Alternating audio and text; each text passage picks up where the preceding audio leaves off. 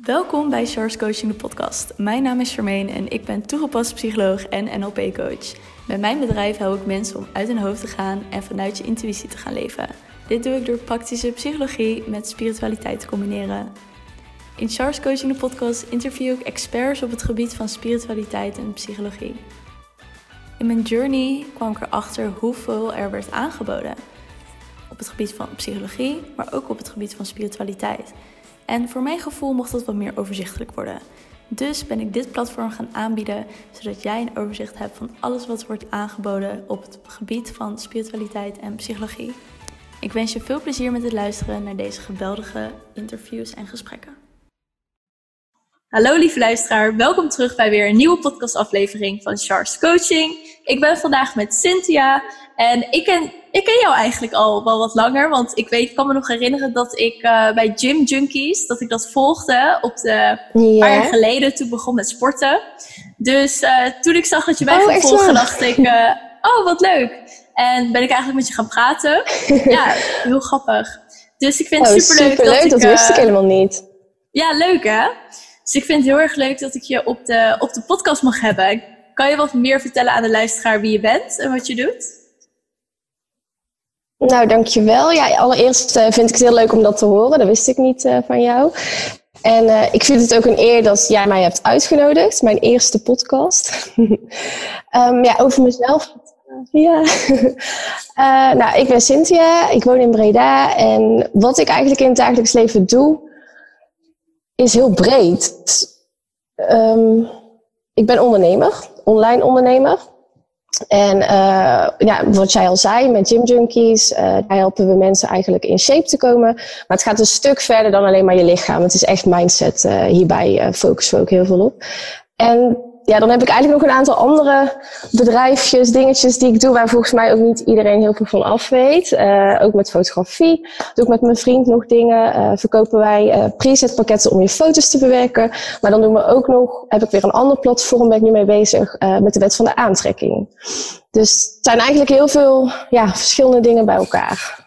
Ja, cool. Heel tof. Heel ondernemer. Ik kan me echt daar heel erg in vinden. Ik vind ondernemen ook mhm. super leuk. Dus zo leuk om te horen dat je zoveel verschillende dingen eigenlijk doet. Wil je misschien de luisteraar meenemen in, en mij natuurlijk ook, want daar ben ik ook wel benieuwd naar. Hoe ben jij Gym Junkies gestart? Wat is jouw journey daarin en hoe is dat ja, eigenlijk tot leven gebracht? Uh, nou, het begon eigenlijk in 2013. Toen was ik voor de zoveelste keer uh, eh, 20 kilo aangekomen.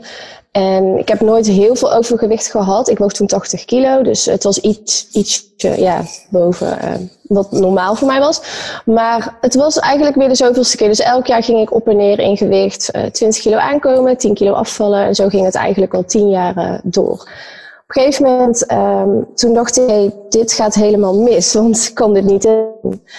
Dus toen ben ik eigenlijk gaan verdiepen in voeding, training en gaan kijken van wat kan ik voor mezelf maken. Een programma wat wel vol te houden is zonder streng dieet. Nou ja, toen uh, lukte het mij om die 20 kilo blijvend af te vallen, maar ook van mijn eetstoornissen af te komen op eigen houtje. En toen dacht ik, hé, hey, dit moet ik, uh, ja, dit moet ik naar buiten brengen. Ik moet mensen gaan helpen. Toen begon eigenlijk het idee uh, van Gym Junkies, alleen had het nog geen naam. Dus dat kwam pas een stuk later. Ja, want wow, je hebt echt ook best wel veel aanhang, ook voor gym junkies. Veel mensen waarmee je samenwerkt. Ik, zie, ik zag toen, ik heb ook een periode gehad dat um, ik ben op de middelbare school, ben ik ook 15 kilo aangekomen door de pil. Oh, en, oh, ja. Ja, en toen begon ik eigenlijk heel erg met, oké, wat is voeding nou en bewegen, wat zijn calorieën? En toen ging ik me daar heel erg in verdiepen. En dan zie je uiteindelijk ook kom je een beetje in dat wereldje terecht met alle fit girls en dat soort dingen. en daarbij zag ik jou ook wel eens voorbij komen. En ook de mensen waarmee je samenwerkte. Dus je hebt echt wel een soort van, in mijn ogen, een community echt opgericht. Met heel veel mensen waarmee je samenwerkt om meer mensen ook te kunnen helpen. Ja, dat klopt. Ja, dat, uh, dat trok eigenlijk uh, naar mezelf toe. Want ik was ja, niet bekend. Niemand kende mij eigenlijk. En um, toen begon ik met mijn Instagram. En ik wist helemaal niet dat je daar geld mee kon verdienen. Ik wist ook helemaal niet dat daar een heel wereldje in was. Weet je wel, ik denk, nou dat is gewoon leuk om je verhaal te delen. En toen in één keer, ja, met de wet van de aantrekking dan, want dat kende ik toen al, um, ben ik eigenlijk gaan visualiseren dat ik duizenden mensen kon helpen in plaats van honderden. Want het voelde gewoon heel goed. En ja, het gebeurden de magische dingen. Echt de een naar de andere bekende influencer kwam naar me toe en die gingen mij delen. En vanzelf, uh, ja, werd ik er zelf één eigenlijk, om het zo te zeggen. Wauw. Ik ga, hier, ik ga hier zelf ook helemaal aan van staan, want ik vind het super leuk om te horen. Ik heb ook een, uh, een script gemaakt. Dat is ook een van de manifestatietechnieken die ik zelf ook gebruik en die in mijn e-book deel. En daarin heb ik ook dat soort dingen opgeschreven om meer mensen ook aan te trekken die mij ook weer kunnen helpen met die zichtbaarheid. Dus super leuk dat jij dat dan hebt gecreëerd met de wet van aantrekking. Ja. Oh, ik vind het leuk dat je dat zegt, want scripten, uh, daar, uh, dat ken ik pas een jaar, dat kende ik nog helemaal niet. Dus ik vind het mooi dat je dat doet, want scripten is echt een van de ja, meeste, ja, vind ik dan nu, nadat ik al die technieken heb uh, ja, leren kennen, scripten vind ik een van de beste technieken om uh, iets te manifesteren. Dus ik weet zeker dat jou dat gaat lukken. Je bent al heel goed op weg, want ik zag dat je enorm was gegroeid. Oh, thanks, super lief. Het is ook echt heel leuk, want ik hoor dat ook de laatste keren dat ik mensen interview voor mijn podcast, hoor ik dat ook van iedereen. Van ja, je bent echt ineens gegroeid. en dat geeft zo'n fijn besefmomentje van Oh ja, inderdaad. Ik had ook met Margriet, uh, die jij ook kent, had ik vanochtend ook een uh, podcast opgenomen voor haar podcast. En toen zei ze ook van ja, het is eigenlijk best wel recent dat je dit allemaal bent begonnen in dan maart, april. En toen dacht ik, wow, inderdaad, het is echt heel kort pas. Ja. Nou ja, ik was dus jouw podcast aan het luisteren, die allereerste, over jouw spirituele uh, ontwaking eigenlijk. En ik denk, nou, zij is hier al jaren mee bezig volgens mij. Dus ik kijk zo naar die datum. En ik dacht echt, huh, dit is echt bizar. Drie maanden volgens mij was, had ik het toen, toen ik het zag. En ja, tot toen dacht ik wel van, ja, dan ben je echt in, in een hele korte tijd ben jij heel snel gegaan. Op alle vlakken eigenlijk. Ja, Mooi zeker. Ja, maar ik vind ook, ik ben ook wel iemand die echt ergens voor gaat. En dat weten mensen ook voor mij. Als ik iets heel graag wil, dan ga ik er ook voor. Dus ik ben ook wel iemand die elke week hiermee bezig is. Ik heb ook net in mijn story met transmission gedeeld die ik doe. Dus het activeren van je levensenergie, breathwork, cursussen, trainingen, coaching. Ik doe echt wekelijks zoveel dingen. Omdat ik ja, weet dat er veel meer uit te halen valt uit mezelf. Dus ik denk dat dat ook bijdraagt aan de groei. Ik kon me daar heel erg in vinden. Als je zo praat, um, op het moment dat ik met spiritualiteit in aanraking kwam. Um, nou ja, ik was er eigenlijk al heel mijn leven in aanraking mee door mijn moeder. Maar toen het echt mij ging interesseren, zeg maar. Toen was ik net als jij. Het was echt zo van, oké, nu ga ik ook all the way. En gewoon elke dag. En het, ik kon er gewoon geen genoeg van krijgen en nog steeds niet. Nee, maar echt. Maar daarom heb ik ook met mijn podcast. Vind ik het zo leuk om gesprekken te hebben met mensen hierover. En hun pad en waar ze uiteindelijk op gefocust hebben. Omdat er gewoon zoveel ook is. Want ho hoe was jouw journey? Je zei ook van, ik heb het wel vanuit mijn moeder meegekregen. Maar het ging me pas een keer interesseren. Hoe ging dat bij jou? Um, vanaf kleins af aan, uh, nou ja, was mijn moeder dus, die is heel spiritueel. En die, ja, die nam mij eigenlijk wel eens mee naar mediums of uh, mocht ik ook edelstenen uitzoeken, weet je wel. Maar ik snapte er eigenlijk niet zoveel van. En toen werd ik tiener. Nou ja, je weet hoe dat gaat. Puberteit, uh, middelbare school. Nou, daar verloor ik al die spiritualiteit en ging ik compleet in mijn ego eigenlijk. Um, en toen op mijn zeventiende werd ik voor het eerst zwaar depressief. En toen kwam The Secret, de documentaire over de wet van de aantrekking, uh, op mijn pad. Die heb ik toen gekeken en dat interesseerde me heel erg, maar nog niet genoeg. Ik, had, ik was er nog niet klaar voor. Dus er gebeurde nog steeds weinig. En op mijn 23ste werd ik voor de tweede keer heel depressief. En toen, ja, dat was eigenlijk een heel bijzonder moment. Dat, dat kan ik ook wel vertellen. Um, op mijn 23ste was het zo heftig en zo erg dat ik dacht, ik kom hier niet meer uit. Ik ga hier nooit meer uitkomen. En ik wilde er een einde aan maken. Um, dus dat was wel heel uh, moeilijk. En daar heb ik heel lang over nagedacht. Maar toen ik eindelijk het besluit had genomen, had ik ook een afscheidsbrief voor iedereen geschreven. Maar de dag dat ik het wilde doen, viel het boek The Secret van de boekenplank. Terwijl dat gewoon niet kon. Dat, dat boekplank stond aan de andere kant van de van de kamer. En dat boek had ik al zo lang niet meer gezien en het viel. En ik pak het op en ik kreeg zo'n energie door me heen. Zo'n stroom van energie. Wat gewoon zei dat ik het absoluut niet moest doen. En dat er nog heel veel voor mij hier op aarde was om te doen. Ik word gewoon even een beetje emotioneel. Ik ook! ik zit met traantjes in mijn ogen van...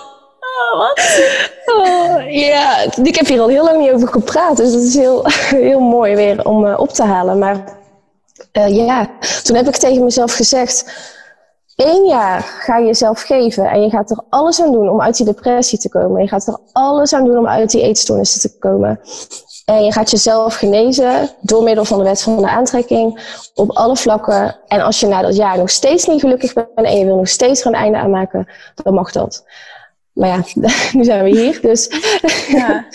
Wow, super thanks ook voor je openheid hierin. En de, je kwetsbaarheid dat je dit gewoon deelt. Dat vind ik echt heel bijzonder. Ja, dankjewel. Ja. Ik denk dat dat nodig is. Uh, ik denk dat... Uh, ik hoorde laatst dat 7 miljoen mensen op dit moment in Nederland... in een uh, burn-out en depressie zitten door de maatregelen.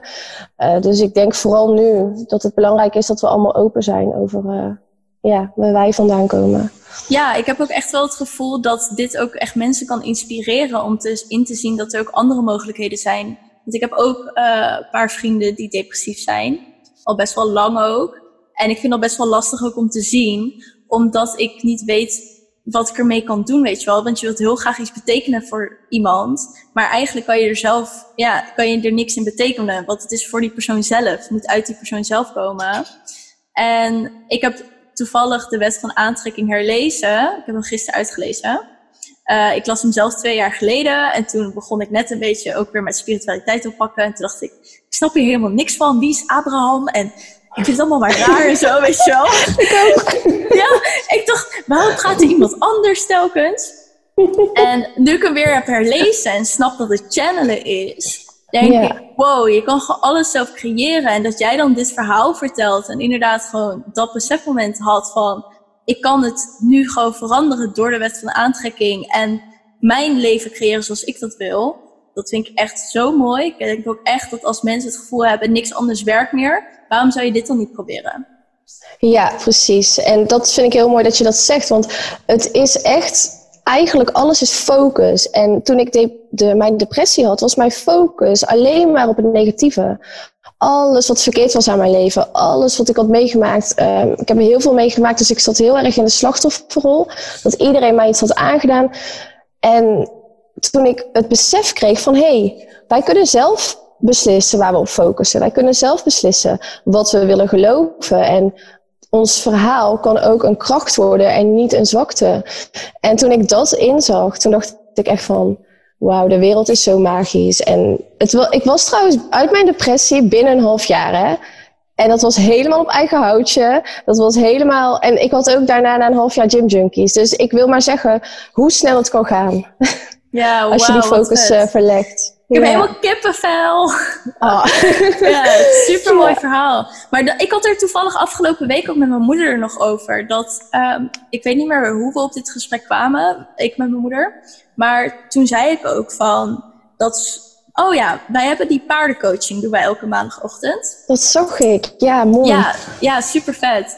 En we zitten in een groep met mensen en wat, ons, wat mij opviel was dat deze mensen gewoon best wel diep in dingen zitten. Dus inderdaad, als ze dan woorden gebruiken van I'm depressed of anxious, dat soort dingen. En um, ik zat ik met mama daarover te praten, dat dat me opviel. En toen zei ik ook van ja, maar deze mensen focussen zich ook heel erg op die dingen. Waardoor ze eigenlijk alleen maar meer van die dingen creëren. Want dat wordt jouw realiteit en wereld. Als jij je inderdaad angstig voelt en depressief. En oh ja, dat is ook nog kut en dat ook. Dan ben je eigenlijk alleen maar meer ervan aan het aantrekken. Dus ik kan me ook best wel voorstellen dat het voelt alsof dat je realiteit is. Want dat is het ook. Ja, nou dat zeg je heel goed, want dat is eigenlijk als mensen zeggen ik ben depressief, dan identificeer je met die depressie alsof jij de depressie bent. Maar je hebt een depressie, net zoals je hebt gedachten, maar die kun, ja, dat kan echt zo uh, verholpen zijn. En ik denk dat daar um, een hele grote misvatting zit. En ik heb heel veel therapieën gevolgd uh, bij psychologen om uit een depressie te komen, maar met depressie werd veel erger. En ik wil hier niet mee zeggen dat therapeuten nooit goed zijn. Hè. Dat, kan echt voor iedereen, is dat natuurlijk heel verschillend, maar ik merkte dat ik er alleen maar dieper in kwam. Ik moest alleen maar praten over alles wat me was aangedaan en alles wat ik had meegemaakt. Maar wat ik echt nodig had, was een stukje loslaten. En uh, accepteren eigenlijk, ja. Ja, ik sta hier ook heel erg achter ook inderdaad wat jij zegt, niet alsof de reguliere zorg niet goed is. Dat zeggen we inderdaad niet. Maar ik snap heel erg waar je het over hebt. Want ook dat had ik. Ik heb uh, iemand die ik ken en die heeft uh, een half jaar in, uh, hoe noem je dat? Een soort van. wat is het woord daarvoor? Een soort van therapie heeft ze ook gedaan, maar dat je echt drie of vier dagen vol tijd therapie hebt eigenlijk. Oh, oh, ik weet wat je bedoelt, maar ik ben het ook even kwijt hoe de naam ja, is. Ja, je hebt een bepaald woord voor, maar ze een half jaar lang zat ze dus drie of vier dagen met een groep mensen, zes mensen, om aan haar probleem te werken, aan haar depressie. En um, zij was met mensen, met vijf of zes mensen. Drie hadden een eenstoornis, twee wilden zelfmoord plegen, die had weer dit. Ik luisterde naar haar verhaal en ik dacht, jeetje, ik zou gewoon depressief worden van het feit dat ik telkens die mensen hun verhalen moet aanhoren waarom word je niet in een groep gezet van mensen die er juist uit zijn gekomen en die kunnen laten zien hoe mooi het kan zijn? Bijvoorbeeld iemand zoals jij, dat ze met mensen zoals jij praten elke dag, die kunnen laten zien van hé, hey, het kan ook anders, waardoor je kan gaan inzien dat er meer is dan alleen die depressie die je als label hebt gekregen. Ik vind het zo grappig dat je dit zegt, want ik zei laatst nog tegen mijn vriendin precies hetzelfde. Waarom zetten ze die mensen nou in zo'n groep? Je moet ze in groepen zetten waarbij ze inspiratie krijgen. Een vriendinnetje van mij die, uh, heeft een tijdje in een kliniek gezeten omdat ze zelfmoord wilde plegen. En daar kreeg ze ook um, groepstherapie. Met allemaal mensen die ook dat wilden. Dus ze zei ook, het, het werkt niet, het werkt niet. En, ze, en na dat half jaar wilde ze het zo erg dat ze, ja, ze werd gewoon letterlijk mentaal helemaal gek. En dat snap ik, want je zit heel de dag, van s ochtends tot s middags, zit je eigenlijk verhalen te horen van mensen die ook niet meer willen leven. Nee, dus ik, ik snap helemaal wat je bedoelt. Dus als je een, iemand er neer zou zetten die gewoon mentaal zich wel gezond voelt, ik denk dat je dan echt creëert dat die persoon na een half jaar ook denkt, ik snap het, het leven is kut. En ik, ja. het, kan het, het kan gewoon niet meer. Dan creëer je dat inderdaad. Ja, inderdaad. En dat is denk ik uh, waar een, een, nog een ja, verbetering zit eigenlijk. Ik, uh, ik geloof ook wel dat je af en toe terug moet kan blikken. Van, ik heb ook bepaalde dingen meegemaakt uh, die ik heb weggestopt. Waarbij ik zeker eventjes um, dit weer moest herleven en even moest voelen. Maar het verschil erbij is dat het maar heel even is. En daarna ga je focussen op, hé, hey, wat, wat kan ik hiervan leren? Wat heeft mij dit gebracht? Um, hoe ga ik de toekomst zien? Dat werkt veel beter. Ja, 100% Want hoe was het voor jou toen je dat moment dat je dat boek weer ging lezen en dacht, oké, ik geef mezelf een jaar eigenlijk om eraan te werken. Wat heb je toen allemaal gedaan? Um, nou, ik ben eigenlijk net zoals jij. Als ik eenmaal achter iets kom, dan ga ik alles uitpluizen. ik, uh, ik hou van lezen, kijken. En uh, vroeger deed ik alleen maar de mainstream media lezen en kijken. Uh, dus ik had voor mezelf gezegd van één jaar lang geen mainstream media. Ik heb alles gebannen. Nieuws, um, alle artikelen, alles wat ook maar een beetje met mainstream te maken had. En ik ben me alleen maar gaan focussen op wet van de aantrekking. Voor mij was dat op dat moment gewoon het, uh, het fijnste en het belangrijkste. En ik heb ook niks anders meer gelezen en gekeken. Dus het was eigenlijk dus totale focus, 100%. En ik ben het ook wel echt gaan toepassen. Dus niet alleen maar kijken en lezen. Elke dag ging ik gelijk opschrijven, oké, wat ga ik nou veranderen? Heel de dag op mijn gedachten letten. Het was heel zwaar, maar heel leuk. het was echt, ja. uh, als ik er weer aan terugdenk, word ik gewoon helemaal weer blij. Ja, ik zie het, zo'n glimlach op je gezicht. Ja. Maar ik denk dat dat, ik vind dat ook wel heel mooi, dat je zegt dat het ook leuk was. Want vaak hebben mensen ook het gevoel dat als je aan jezelf gaat werken, dat het alleen maar zwaar en kut en dit en dat hoeft te zijn. Maar ik vind het alleen maar leuk. Ik ben alleen maar dankbaar als ik juist iets doe. En dat is even heftig. Maar daarna voel je je zo dankbaar en vreugdevol en geluk. Dat ik denk van ja, dit, dat ene stukje dat het even wel zwaar is, is het zo waard hoe je je daarna voelt. Ja, dat is echt waar wat je zegt. Want het zware gedeelte, dat zit er zeker bij. Maar is dat niet altijd in het leven? Ik bedoel, we kunnen toch niet een leven hebben wat nooit een keer zwaar is. Dus ik had zoiets van, dan heb ik liever dat het zwaar is terwijl ik aan mezelf werk. En dan kom je op een gegeven moment op een punt. Nou ja, ik zit nu dus in een, of in een periode waarin ik het best wel moeilijk heb. En waarbij ik toch heel gelukkig ben. En dat klinkt voor mensen heel raar, want er ligt heel veel overhoop in mijn leven. Maar ik identificeer me niet meer met de situaties of de externe factoren. Ik heb gewoon mijn uh, connectie met mezelf, met mijn ziel. En wat er ook gebeurt, soms voelt het een beetje dan vergelijk ik het met een tornado. Er gebeurt, weet je wel, je zit in het midden eigenlijk van de stilte in, in het oog. En zo voelt het dan op dat moment. Ja, dat is ook echt de reden dat ik spiritualiteit zo belangrijk vind, eigenlijk voor iedereen. Ja, zeker. Want wat is jouw. Want je hebt het net ook even kort gehad over een platform waarbij je de wet van aantrekking uh, de hoofdrol ook wil geven. Je zegt nu ook van dat je spiritualiteit belangrijk vindt voor iedereen. Wat is jouw, um, hoe zeg ik dat? Jouw motivatie daarachter, waarom je het zo belangrijk vindt? Um, ik weet nog, ik um, me zo alleen voelde, want in die tijd waren er nog geen vloggers, influencers die hierover praten. Het waren er echt heel weinig in Amerika, maar Nederland gewoon helemaal niet. Ik voelde me heel alleen en ik had ook absoluut geen geld. Helemaal niks. Ik zat diep in de schulden, dus ik kon ook geen coach betalen. Ik, ik zou dat heel graag hebben gewild, maar er was niet eens een Nederlandse coach volgens mij toen.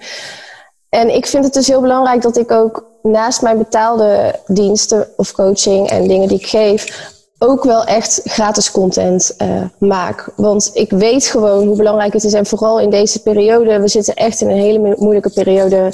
Uh, zowel mentaal als fysiek gaan heel veel mensen achteruit. En het voelt een beetje als mijn missie, als mijn roeping om de frequentie van de aarde te verhogen op deze manier. Dat vind ik zo belangrijk. Ik vind het vreselijk als mensen zich rot voelen. Dat vind ik echt heel erg. Ja, is ook zo mooi. Ja, ik vind het ook echt heel waardevol. Ik had ook vanochtend kwam ik nog op het idee, ik had een live gegeven. Ik voelde gewoon dat ik een live mocht doen. Ik wist niet eens waar ik het over ging hebben. Maar ik ga dan gewoon op mijn gevoel af en dan komt er vanzelf wel iets. Maar toen ging ik echt gesprekken aan met mensen. Ik ging echt zo van, hoe gaat het nou echt met je? Hoe is het met die nieuwe maatregelen? Is er iets dat je wilt delen of iets waar je tegenaan loopt? En toen was er ook één vrouw die heel openlijk zei van, ja, ik zit echt niet lekker in mijn vel heel lang. Ik weet gewoon niet hoe ik eruit kom. Heb je een tip? Nou, toen ben ik daar nog even in gesprek over gegaan, wat mij heeft geholpen. En toen hebben we via DM nog even een gesprek erover gehad. En hebben we ook een call volgende week. Maar echt even die connectie gewoon met mensen hebben, zonder dat je er iets voor terug hoeft te hebben. Ah, dat vind ik heel mooi dat je dat hebt gedaan. En ten eerste respect dat je live bent gegaan. Dat is nog iets wat ik nog steeds moet gaan doen uit mijn comfortzone. De eerste keer dat ik dat deed, dat was echt, ik denk twee maanden geleden of zo. En ik, ik ik zat daar zo met mijn telefoon aan en live en ik keek naar mezelf en ik zat echt zo een beetje in mezelf te praten. Oh, ja, niemand is er nog. Ik ga wel even een beetje praten of zo. Ik weet niet wat ik moet doen, want ik ga deze video nog live zetten op Insta en dan zie je dat ik dit aan het zeggen ben. Nou, ik ga maar gewoon doorpraten. Het is ook een beetje awkward, want je krijgt ook niks terug, alleen de comments. Maar uiteindelijk leer je dat wel. Ik moet ook wel zeggen dat het ook scheelt met, uh, met de podcast praten, dat ik het nu wel kan. Ja, dat is waar. Je hebt nou natuurlijk dat je heel veel. Uh, ja, want volgens mij is het soms wel een uur, denk ik. Een podcast. Ja, met andere mensen. Maar als ik ze zelf inspreek, oh, meestal een half uurtje of zo. Oh ja. Ja, dan gaat dat natuurlijk iets makkelijker. Nou, ik ga het ook eens proberen binnenkort. Ja, gewoon uh, doen. Ik ga je supporten. Laat me het weten, dan ben ik daar. Dan ben jij de eerste die een vraag stelt. Ja, ja precies. Is goed. Nee, ik vind het heel mooi wat je zei. Dat je dus ook veel um, gratis content naar buiten deelt. Uh, ook echt in gesprek gaat met mensen. Ik denk dat dat heel belangrijk is. En ik vind het zelf um, soms lastig, want ik probeer dat uh, ook te doen. Maar ik merk ook dat het soms ook wel heel veel energie uh, kost. Je hebt natuurlijk maar 24 uur. En ja, ik, ik vind het soms nog steeds lastig. Maar daarom probeer ik met mijn YouTube-video's uh, dat toch, daar heb ik iets minder volgers. Want op Instagram is het gewoon niet te doen. Ik kan de berichtjes ook vaak niet aan. Ik kan ze niet beantwoorden. Dus op YouTube ben ik dan gegaan, heb ik minder volgers. En dan kan ik toch wat makkelijker in gesprek gaan. Maar dat voelt heel goed om die connectie te hebben, ja. Ja, is het ook. Daarvoor ben je ook hier. Ik had ook, je zei net over mijn podcastaflevering van spirituele ontwaking. Uh, maar dat was niet eens mijn spirituele ontwaking. Ik, had, ik heb die vorige week gehad, toevallig. Volgens mij had je, je had er ook nog op gereageerd, want je had mijn post gelezen daarover. Maar dat was ook zo. Oh, ik dacht dat het. Oh, wat wil ik Ja, ik dacht dat dat wat anders was, maar dit is dus echt je laatste was je spirituele ontwaking geweest. Ja, ja, ja die eerste oh, aflevering die ik heb gemaakt, dat was echt mijn journey van hoe is dat op mijn pad gekomen. En vorige week heb ik echt mijn spirituele ontwaking gehad. En dat was zo bizar. Ik zag helemaal waarvoor ik hier ben op aarde, mijn zielsmissie en wat ik mag betekenen voor mensen en zo. Dus ik vind het ook heel mooi wat jij zegt, van dat je voelt van dat je de frequentie mag hoog, verhogen, dat dat je missie is, weet je wel. En dat je ook mensen ja. op pad krijgt die daarin kunnen helpen. Oh, super mooi dat je dat uh, hebt gehad. Ja, ik vond het heel. Ik, ik dacht eerst dat het over dat andere ging, inderdaad. Maar nu je het zo uh, vertelt, hartstikke mooi. Want de eerste keer toen ik doorkreeg van mijn gidsen waarom ik hier ben, wat ik moet doen, toen. Ik zei serieus hardop, what the fuck? ik dacht echt, wat is dit? Dacht ik. Ik had het ook. Ik heb oprecht letterlijk twee uur lang in een jurt gezeten daar. En alleen maar gezegd, what the fuck. Holy shit. Meen je dit? En dan moest ik keihard lachen. Huh? What the fuck? Echt. Ik snap het precies. Ja, want je bent eigenlijk ook nog dat, dat, ja, dat aardse. Je bent die gewoon die, dat mens, weet je wel, die aardse persoon. En wij zijn, dat, wij zijn nooit dat spirituele gaan opzoeken. En als je dan in één keer met je gidsen praat en je ziet alles. En ik dacht echt van, heb ik gidsen? Is dit allemaal waarheid? En gisteren had ik ook nog iets heel bijzonders. Dat wil ik, als je het leuk vindt om te horen. Ik ben naar een spirituele workshop gegaan. Maar ik moet zelf zeggen, ik was daar nogal sceptisch over. Ik ben altijd best wel sceptisch. Ik vind altijd, ik wil alles proberen, maar ik blijf sceptisch. Maar het ging dus over ontmoet je krachtdier. En ik dacht, toen die vriendin dat vroeg, mijn krachtdier, ja, wat gaan we dan doen? Weet je wel, wat, ga, ga, ik die dan in het echt zien of zo? Ik dacht, er komt straks een dier naar me toe. Ik wist gewoon totaal niet wat ik moest verwachten.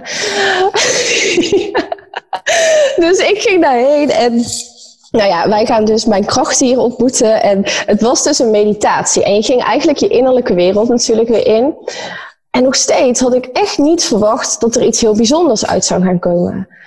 Nou, wat ik heb meegemaakt, ik kan het niet eens in woorden uitdrukken. Er is zo'n andere wereld. Er is nog een andere wereld dan alleen maar je gidsen daarboven. Er is gewoon nog een andere wereld. En ik, ja, ik denk dat dit, dit gaat heel diep en dit gaat heel ver. Maar uh, om het kort te houden, uh, voor mij was uh, de wolf een krachtdier en ik heb een vorig leven mogen zien.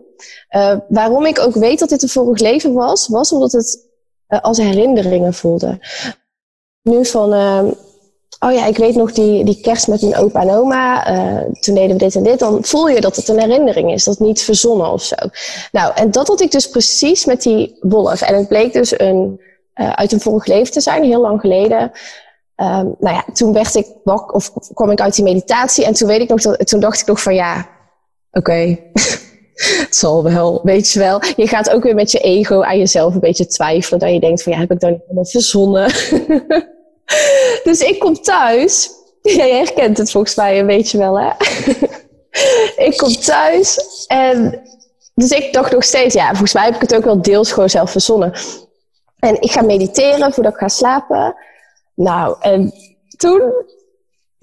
ik, ik kan het niet eens in woorden. Het was een uur, heb ik gewoon gechanneld. Uh, weer met mijn gidsen. En die ik dus vertrouw, die ik dus al ken.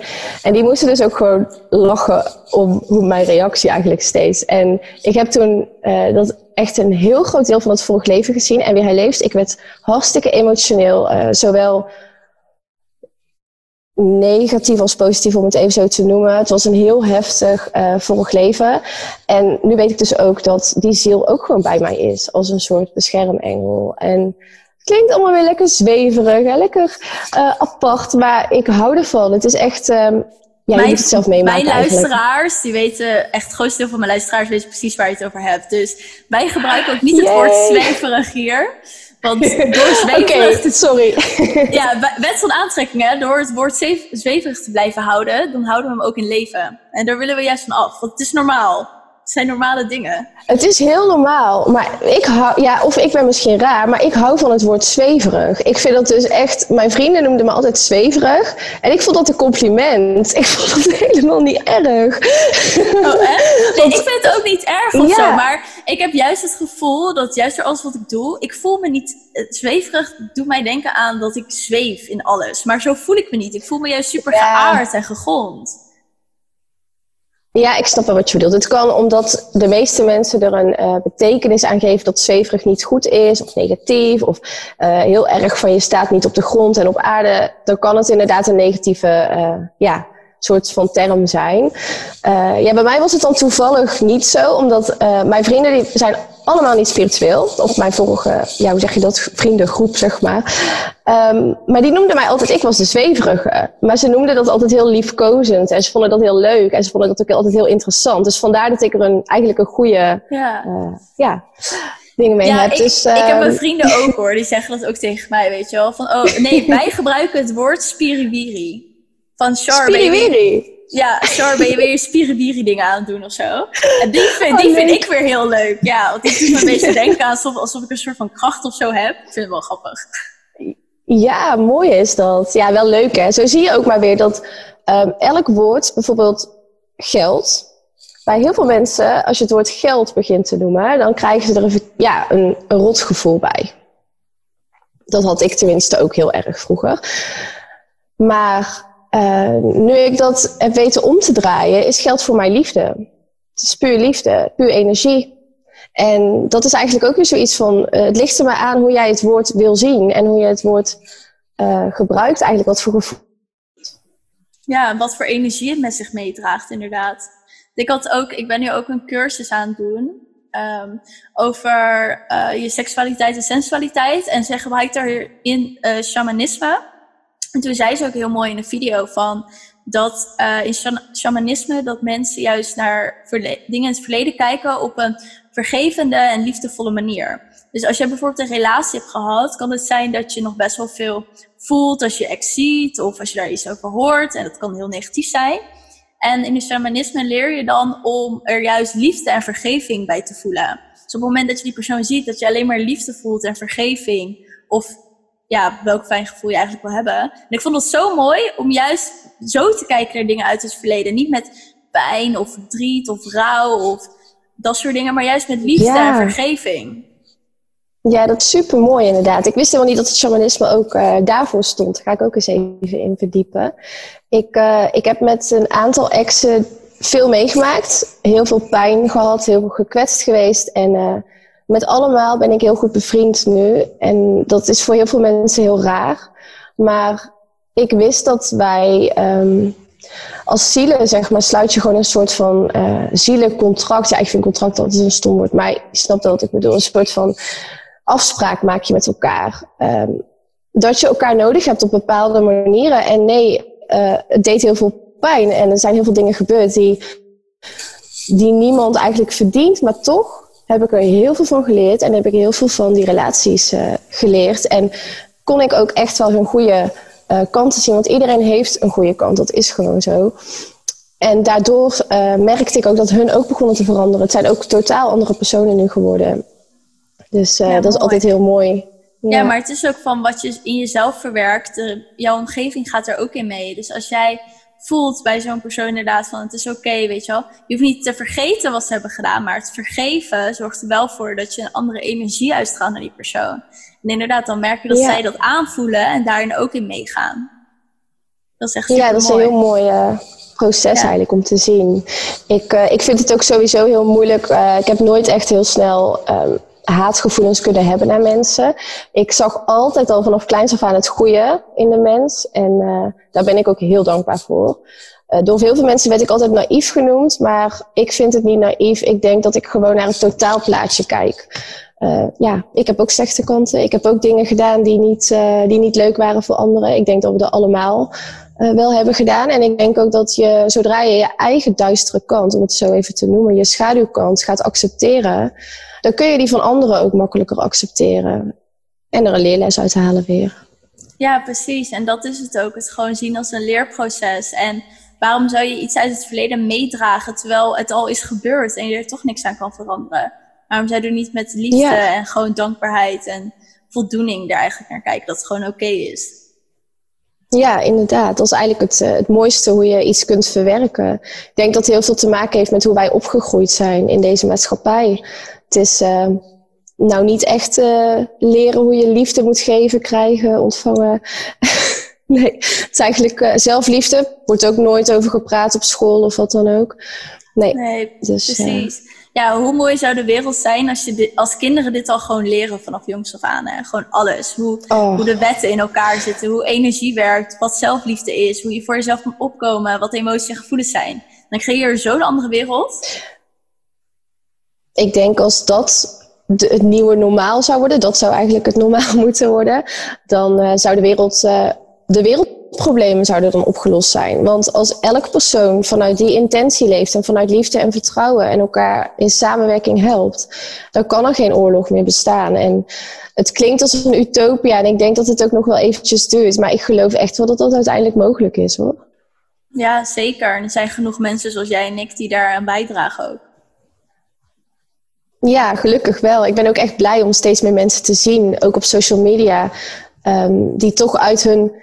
Kijk, vroeger was social media vooral oppervlakkig. En nu komen eigenlijk al die spirituele mooi uit hun schulp.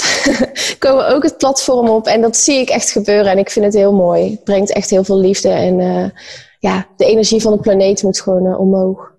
Ja, ook mooi dat je dat inderdaad, inderdaad zegt, dat mensen ook uit hun schulp komen. Want ik heb heel, best wel vaak bij mensen gelezen dat ze ja, spirituele schaamte voelden. En dat ze echt het gevoel dat ze uit de kast moesten komen van... hey, ik ben dit en dit is waar ik voor sta, dit is wat ik meemaak. Zelfs als jij die hier gewoon open en bloot vertelt van... hey, ik heb een meditatie gedaan waar ik een kracht hier heb gezien. Ik heb, werk met mijn gidsen. Ik, de wet van aantrekking heeft me uit mijn depressie gehaald. En ervoor gezorgd dat ik hier nog ben ook dat is echt wel super mooi. En dat mensen die kracht voelen om daarvoor te staan en dat gaan delen, dat gaat al zoveel verandering brengen. Ja, inderdaad. Ik denk ook dat dat uh, het belangrijkste is. Als wij blijven delen, dan, dan uh, kunnen andere mensen ook sneller denken van... hé, hey, ik kan dit ook best wel delen. Het is oké, weet je wel. Het is niet raar en het hoeft niet raar te zijn. Als, het raar, als iemand het al raar vindt, dan is het gewoon een persoon op een andere frequentie. Niet slechter of beter, maar die kan gewoon niet helemaal resoneren met wat jij zegt. En dat is gewoon niet persoonlijk. En ik, wat mij heel erg heeft geholpen is om niks meer persoonlijk te nemen. Het ligt niet aan mij. Het, ligt gewoon, die persoon heeft een andere perceptie, een andere waarheid van de wereld. En dat is oké. Die hoeft ook niet dezelfde waarheid te hebben. En zodra je dat los gaat laten en dat, dat het allemaal goed is, dan durf je ook veel meer. Ja, dus ik kan me best wel voorstellen dat het voor jou met best wel een groot aantal volgers, al heel lang volgens mij ook, dat het, ik ben best wel een paar jaar al dat je zo'n grote aanhang hebt, ook best wel lastig uh, periode misschien daarin hebt gehad, dat mensen kritiek op je hadden. Want met voeding en beweging, dan zijn mensen heel erg raar met kritiek. Ja, Heel erg, ja. Ik heb op allebei de gebieden heel veel kritiek gehad. Uh, nou ja, eerst natuurlijk over mijn lichaam, want het was nooit goed. Of ik was te dik, of ik was te dun, of ik was, ja, het was eigenlijk nooit goed. En dan ga je toch wel aan jezelf twijfelen. Ik was toen ook nog niet zo heel ver in mijn persoonlijke groei. Um, maar ergens diep van binnen zijn mijn gevoel, doe het gewoon. Je helpt mensen. En toen ben ik gewoon doorgegaan en toen kreeg ik ook dat aantal volgers. Maar toen wilde ik die overschakeling maken naar het spirituele. En dat probeerde ik af en toe, maar dan kreeg ik echt opmerkingen als: wat is dit nou weer? Waar heb jij het nou in één keer over? Want je begint natuurlijk vanuit fitness gezondheid uh, in één keer over dat. Maar voor mij is het één. En dat is niet echt wat mensen denk ik snappen. Uh, want vanuit de spirituele wereld kreeg ik te horen van sommige mensen dan. Hè, uh, waarom deel je nog van die oppervlakkige dingen over je lichaam? dat vonden hun dan niet spiritueel. Nou ja, persoonlijk vind ik spiritualiteit is, is iedereen in zijn waarde laten. En um, spiritualiteit betekent niet dat we allemaal op een hutje op de haai moeten zitten uh, bovenop een berg. Dat is, ja, dat is voor iedereen anders. Kijk, sommigen, ik heb een vriend die dat heel graag wil en dat is ook spiritualiteit. Maar spiritualiteit betekent helemaal niet uh, wat je doet of wie je bent. Of het is meer van een levenswijze. Uh, dus ja, ik ben ook een fitnessmeisje en ik hou van sporten en ik hou van aan mijn lichaam werken. Maar vooral de er was net even een technisch foutje. Dus Cynthia en ik weten niet waar we zijn geëindigd met ons gesprek. Want ik had even een half uur nodig om het weer op te starten. Maar we gaan het vanaf hier gewoon weer verder oppakken. Want we hebben echt uh, onwijs mooie dingen hebben we gezegd. Of vooral Cynthia, ook uh, heel persoonlijke dingen. Wat ik heel uh, fijn vind. En ik denk ook echt dat we ja, met het gesprek ook echt wel mensen kunnen inspireren. Vooral jij met jouw verhaal. En mensen die in de reguliere zorg zitten en zich zo voelen dat er meer is waar ze naar kunnen kijken en wat hun wellicht kan helpen. Dat is uh, super mooi. En we hadden het nog over het feit dat je best wel veel volgers hebt. En dat je kritiek daarover ving. Over de ene persoon vond je dan niet oh, veel genoeg praten. En de andere persoon vond je weer te doen met je voeding. En hoe je daarmee omging. Daar uh, hadden we het eigenlijk over.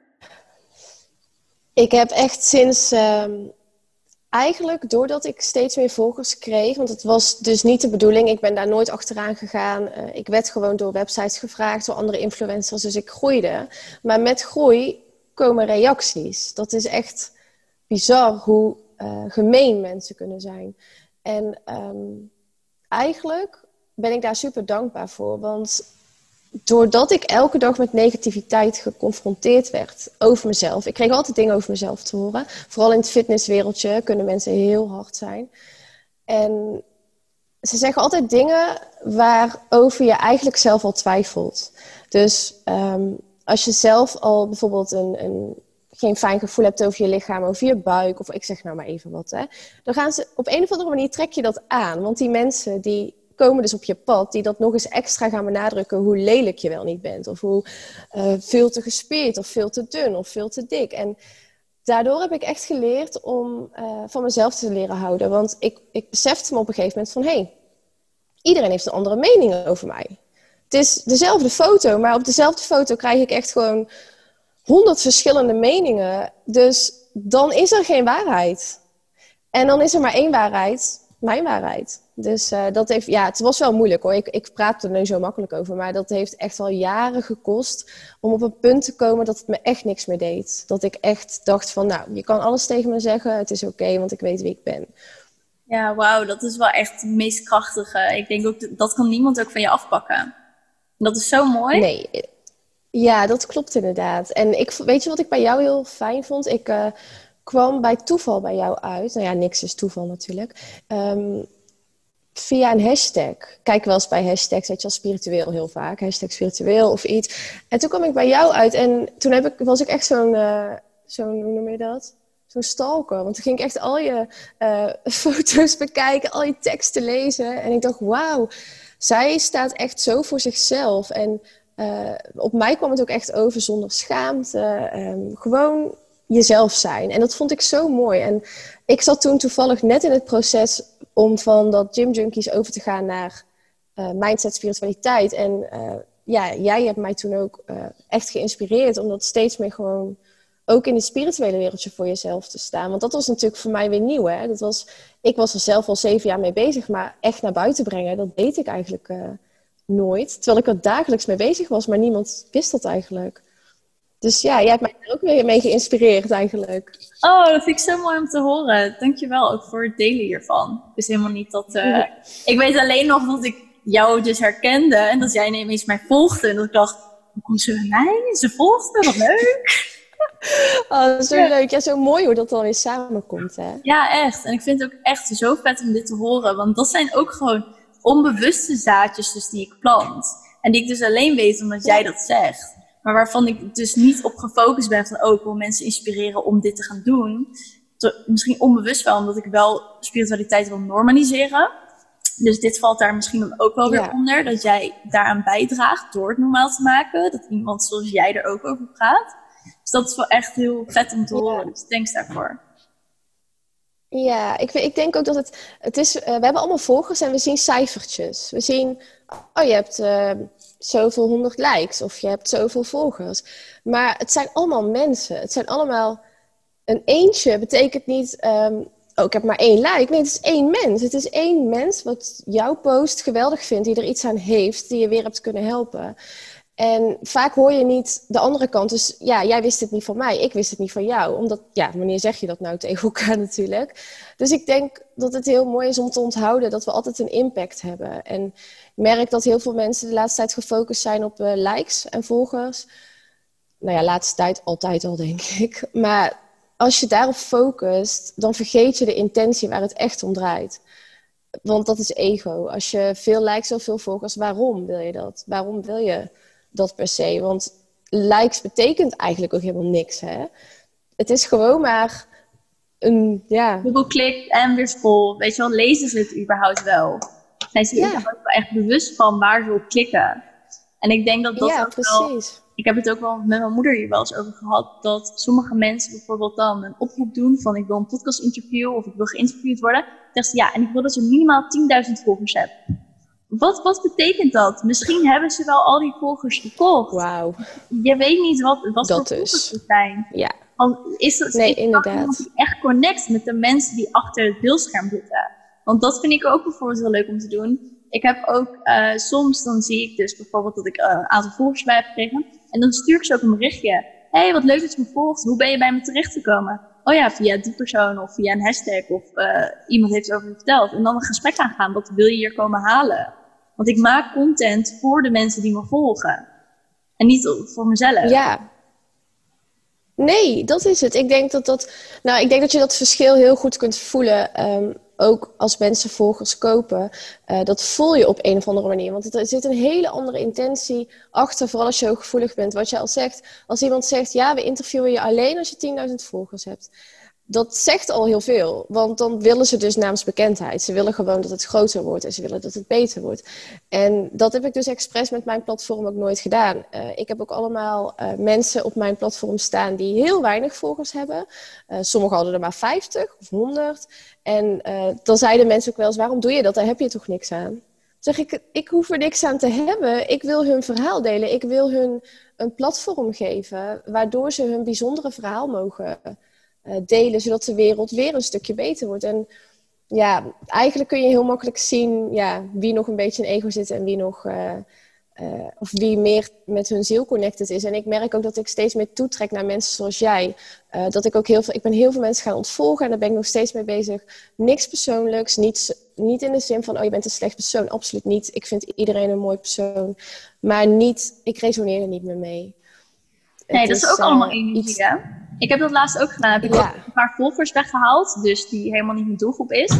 En ook uh, een paar mensen weggehaald die ik zelf volgde. En dat voelt zo verruimend ook. Dat je denkt van, oh, ik zie de dingen die ik echt wil zien. En de mensen die, waardoor ik geïnspireerd raak. Ja, precies. Ik denk ook dat veel mensen vergeten dat je zelf in de hand hebt hoe jouw tijdlijn eruit ziet ik hoor wel eens van vriendinnen: Oh, ik wil niet meer op Instagram. Oh, ik wil niet meer op Facebook. Verschrikkelijk, al die uh, dingen die ik daar zie. Toen zei ik: Maar dat volg je toch zelf? Dus je kunt het toch ontvolgen. En dan heb je een hele fijne tijdlijn uh, waar alleen maar mooie dingen op staan. Ja, precies. dus daarom, dat zijn gewoon super belangrijke dingen. En dan wordt hier lekker ja. in de tuin ineens. Ik zag jou al zo kijken. Wat is dat? Ja, ik weet niet of je het heel luid hoort. Ik hoor iets. Ik hoor een soort van, het lijkt wel een, uh, een hele harde zoom van een bij of zo. Maar het zal wel geen bij zijn. Oké, okay, nou, dan gaan we gewoon weer verder kletsen. Dus zometeen vanzelf ja. alweer voorbij. Maar ik denk dat dat ook heel belangrijk is. En vooral juist als uh, ondernemer ook. Heel veel ondernemers zijn bezig. Oh, ik wil 10.000 volgers hebben of 20.000 volgers, want dan ga ik iets verkopen. Of dan ben ik ineens dit en dit. Maar dat is zo niet waar. Dat is echt niet waar. Je kan beter gewoon focussen op de mensen die je al hebt, daar een relatie mee opbouwen en voor die mensen iets betekenen. Ja, dat, nou dat zeg je heel mooi. Ik zeg ook altijd tegen mensen, want ik krijg heel veel de vraag: hoe krijg je zoveel volgers? Hoe doe je dat? En dan zeg ik ook altijd: door er niet over na te denken hoe je dat krijgt. Want ik heb daar nooit over nagedacht. Ik heb altijd gewoon gedaan wat ik wilde doen en vanzelf, als het de bedoeling ook zou moeten krijgen, dan komen die wel vanzelf. En ja, het is wat jij zegt. Stel, je zou maar 50 volgers hebben. Hè? Maar als die 50 volgers, daar kun je al een business op bouwen. Zelfs daarop kun je een business bouwen. Echt, ik denk dat mensen dat onderschatten. Je hoeft helemaal niet veel volgers te hebben. Nee, echt hoor. Ze onderschatten dat mega erg. En dat is ook iets. Ik probeer nu echt met de mensen die ik al heb, me daarop te focussen en daar een relatie mee te bouwen. Door live te gaan en vragen te stellen door in de chat uh, of in DM's met ze te praten en zo. Want dat zijn gewoon echte mensen. Je moet je voorstellen dat al die mensen in je tuin staan. Dan heb je echt een groot feest. Nou, ja. Inderdaad, ja. Nee, dat is echt waar. Het zijn gewoon echte mensen, alleen het is online. Dus je ziet ze niet uh, in de zin van zo in real life. Maar elk cijfertje is een persoon. En dat vind ik dus zo mooi. En daarom heb ik ook altijd tegen mensen gezegd, want omdat ik zo vaak die vraag krijg hoe groeien, koop nooit. Want weet je wat je dan koopt? Je koopt letterlijk accounts die niet bestaan. Dus je hebt heel veel volgers en je hebt geen mensen. Maar je wilt toch juist die connectie en je wil dat zielcontact. Want ik zie het ook altijd een beetje als mijn soul tribe of zo. Het is een soort van zielengroep. En de, de mensen die voelen dat ze resoneren met mij, die horen ook bij mijn zielengroep. Ook al zijn we op afstand. Ja, mooi. Ja, is het ook echt hoor. Wat zou je nog willen meegeven aan de luisteraar? Wat zou ik willen meegeven? Oh, ik zou, dat is moeilijk om dan één ding te kiezen. nou, voor nu, als ik kijk naar waar ik ook nu zelf, uh, ja, wat mij het meeste heeft geholpen eigenlijk, is ga echt jezelf worden. En heel veel mensen die zijn hunzelf eigenlijk kwijt. We zijn opgebouwd uit gedachten en geloofssystemen van andere personen. Uh, vroeger van je omgeving, van je ouders, van je vrienden, van je vriendinnen, van je exen. Het maakt allemaal niet uit. Maar dat is niet wie jij bent. En eigenlijk om het laagje voor laagje als een ui af te gaan pellen, dat is het allerbelangrijkste om te doen. En ook niet meer schamen om jezelf te zijn. Je bent uniek. Je, waarom zou je iemand anders willen zijn? Je bent uniek. Je moet jou zijn. Je moet de beste versie van jezelf in dit leven zijn. En kijk, bekijk anderen puur als inspiratie. Wat ik bij jou had, dat ik denk, oh, zij ziet er zo zelfverzekerd uit over dat spiritualiteit. En ze maakt het ook heel uh, normaal, niet zo zweverig om het zo te noemen nog. Maar um, ja, het was bij jou, dat is inspiratie. En niet dat je denkt, oh, nou, ik kan dat helemaal niet. En ik wou dat ik zo was. Dat is natuurlijk de hele verkeerde manier. Je bent gewoon perfect zoals je bent. Dus dat, uh, ja, dat zou ik willen meegeven nog. Ja, mooi. Ik sta er helemaal achter. Ik ben het er helemaal mee eens. En mooi gezegd. Thanks daarvoor. En dankjewel. Dankjewel. Uh, we gaan hierbij afsluiten. Dus luisteraar, bedankt voor het luisteren.